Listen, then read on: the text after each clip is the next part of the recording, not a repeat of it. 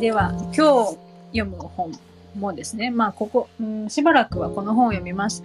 えー、北王子書房のマインドフルネスストレス低減法、ジョン・カバット・ジン博士が書きました本です。それの日本語訳になっている本で、Amazon で誰でも買うことができます。その中で今日は第3章でしたっけ？はい。第3章。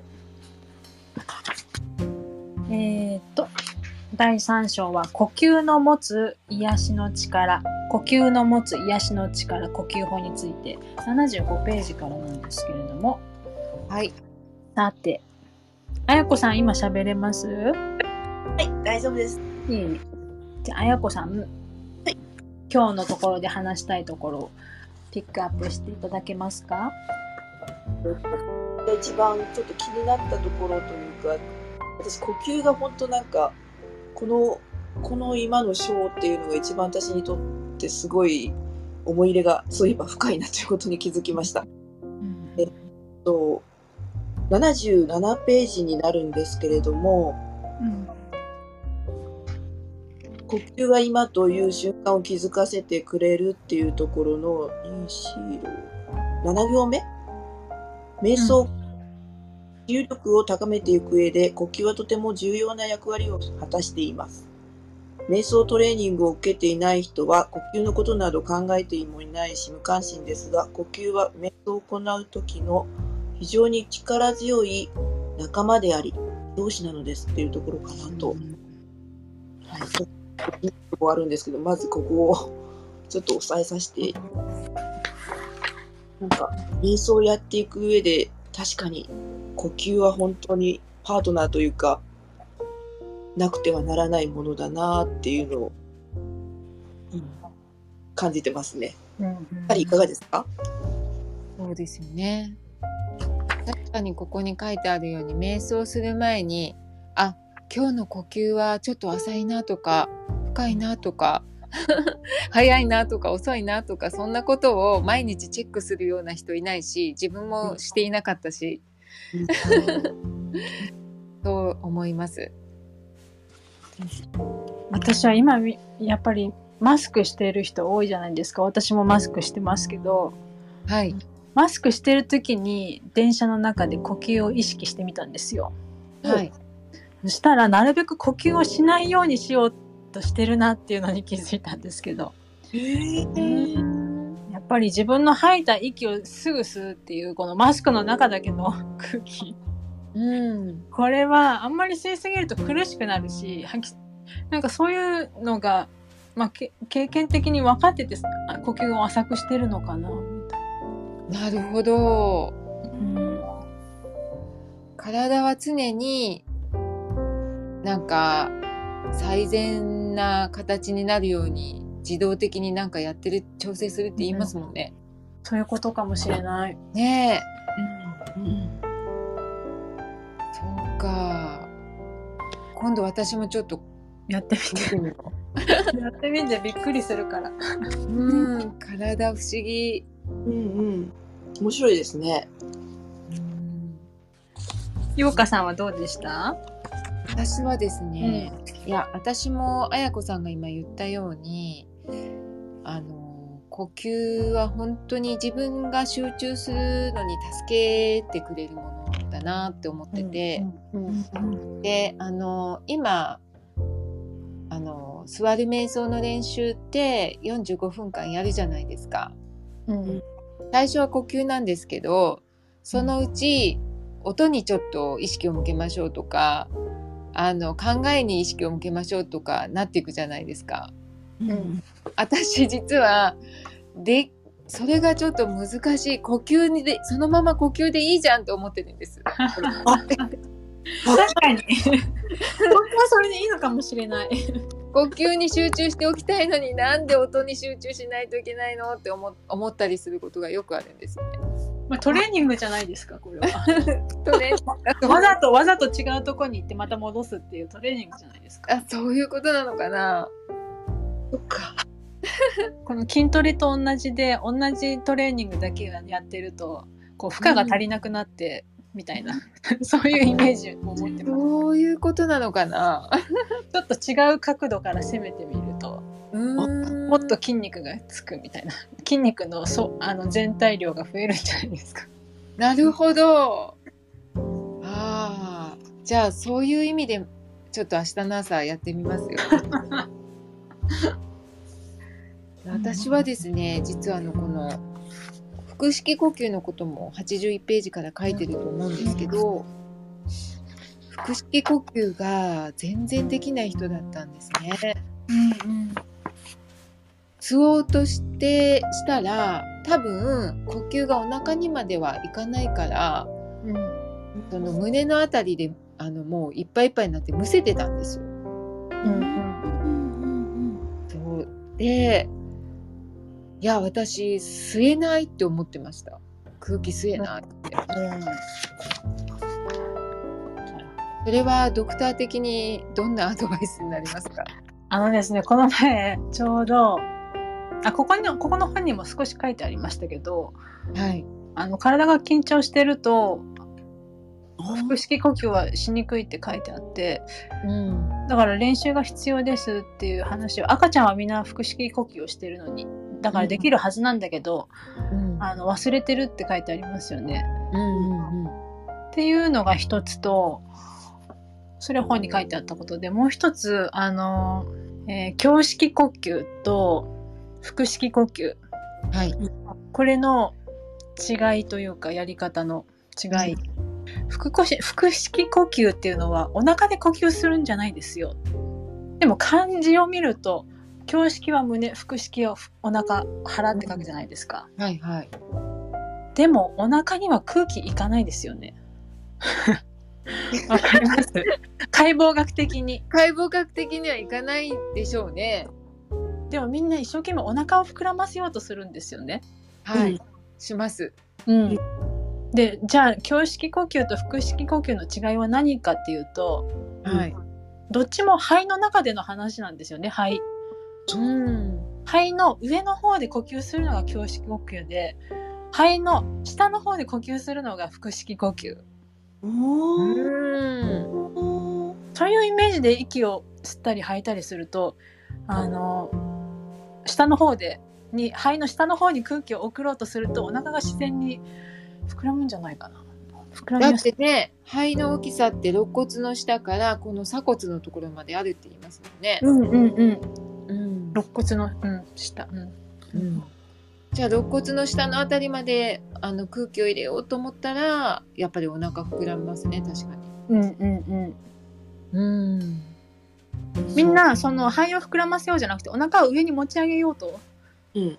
うん。必死になるんじゃないかな。そうです。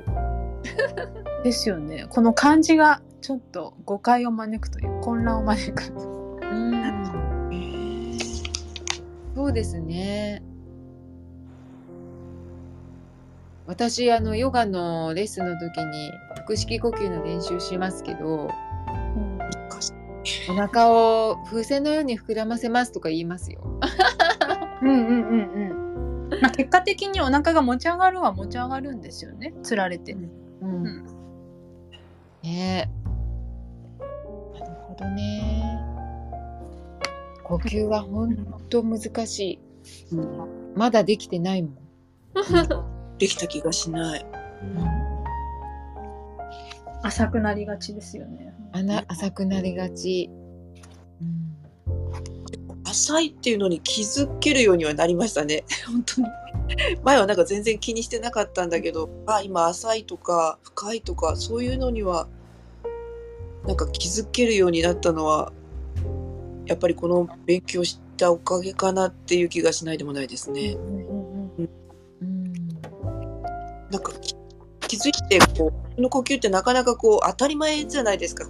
呼吸しなんかわざわざ 今どうだっけってなんかこのマインドフルネスを学ぶ前って全く考えてなかったなってでもなんか一番自分の呼吸が大切っていうのがわかこう実践する中で分かり始めてからやっとこうなんか自分の呼吸あれ？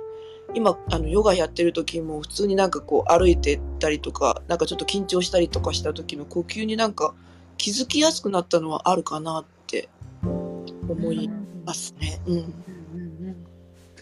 私もあの結構体幹鍛えるようなヨガのポーズの時呼吸を止めてる時があるんですよね。うんあ私呼吸止めてるみたいな。そその時どうするんですか？そういう時。あの普通は呼吸はねゆこう吐くとか吸うとかやってるはずなのになんで私は止めるんだろうって思ってます。うんうんなん、なんででしょう？そのポーズをしなきゃいけないのかな？ああやっぱきついきついと息が止まるじゃないですか。うん。あきついんだ。きついからか。そっか。うん。どうですかね？マインドフルヨガの先生のあやこさん。教えてください。そこであやこさんのアドバイスを聞きたいです。でも確かに無理なポーズっていうのはやっぱりなんかあなんか今の自分限界に達してるんだなっていうのを気づかせてくれてるって思うのでやっぱり無理めなポーズなんでしょうね多分ね。今ともさん言ってくださったように。今話してて気づきました。私ってやっぱりちょっと頑張りすぎる傾向があるんですよあうんだからでしょうね息が止まるほど 自分にとってもちょっとまだふさわしくないポーズの練習をしてるってことですよね。うん。その手前で、うん。その手前で気づけよってことですよねきっと、いや戻ればいいんじゃないですか？そうですよね、うんうん。うんうんうんうん。か、確かに気づいたら戻れますね。うん次回から戻ります。すごい。うん。ともさんはどこがあのあそうですね。私はね、あそれ、一番全体を通して、あの、印象、印象に残ったのは、やっぱり腹式呼吸がいいのかっていう話です。おー。うんジョン・カバット・ジェン先生は腹式呼吸を推してるんだなっていうのが分かりました。まあ、これヨガをやってる人にとっての常識なのかもしれないけれども、マインドフルネスからヨガに入った人にとっては呼吸は自分のやりやすい呼吸でやりましょうっていうふうに言われることが多いと思うんです。うん腹式呼吸ができるようになりましょうとはそういう言い方はされないと思うんですね。うんうんうんだけども結果的に長い間うーん。あ楽なんて書いてあったかな。ちょっと今すぐ見つけられないんですけれどもその方が何ですか呼吸が深いから呼吸しやすい楽でいられるっていうのともう一つは思考にやっぱり意識が持っていかれるけれども頭から離れたところにで呼吸を意識すると呼吸に集中しやすくなる。だから腹式呼吸がいいですよっていう解説が書いてあって。うんうんうん。それ初めて聞いたなと思って、うん。そういう考え方もあるんだなと思って、うん。で長いことこういうふうに、うん、呼吸に集中する瞑想をやってる人はだんだんどこで呼吸をするといいかが分かって最終的には腹式呼吸になるっていう話で。そうなそうそういうものなんだなって理解しました。うん。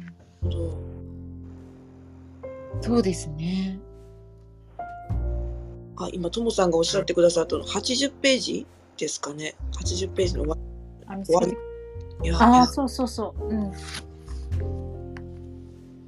と読みましょうか。お願いしいいつでも心の中の安定した穏やかな部分に触れることができるようになるとあなたのものの見方も変わっていきます。そして心の変化に惑わされることなく物事をより明確な目で見て行動することができるようになるのです。これは腹部で呼吸を意識するメリットの一つです。腹部は頭の中の思いや悩みや心の騒がしさから遠く離れた文字通り体の重心です。だからこそ私たちは最初のうちからこの腹部と仲良くなるようにとお勧めしているのです。って書いてありますね。おすすめされてますね。うん、ねおすすめって書いてあるね。なんかさ今の聞いてうん。あの腸脳相関とか言うじゃないですか。何ですか？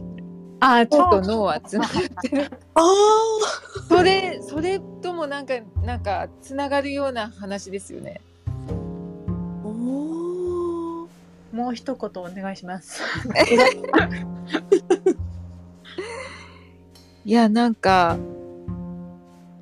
例えばあのセロトニンとか幸せホルモンのセロトニンとかも腸の方にがたくさん存在してるとか言うじゃないですか。うん。だから、腸あの腹式呼吸お腹でする呼吸をしたら、まああのお腹をリラックスさせることにもなってうん。腸内環境も整ってうん。それがもうああの、うん、体にいいことを起こすのかなみたいあ。あ、ちょっとわかりました。な。すいません。わかった。そうそうそう。あ、多分、ようかさんが言いたいことは、腹式。腹式腹式呼吸をすると、あ心が穏やかになります。これですね。これだからそれを超腸脳相関。相関。そんなところです。はーい。で、今はですね、ジョン・カバットジン博士、マインドフルネスストレス低減法 MBSR を開発した、えージョン・カバットジンさんの本について語っています。はい。それでは今日はこの辺でお開きにしていただ、させていただきたいと思います。また明日お待ちしてます。この後の、えー今日の時間も素敵な時間になりますように。ありがとうございました。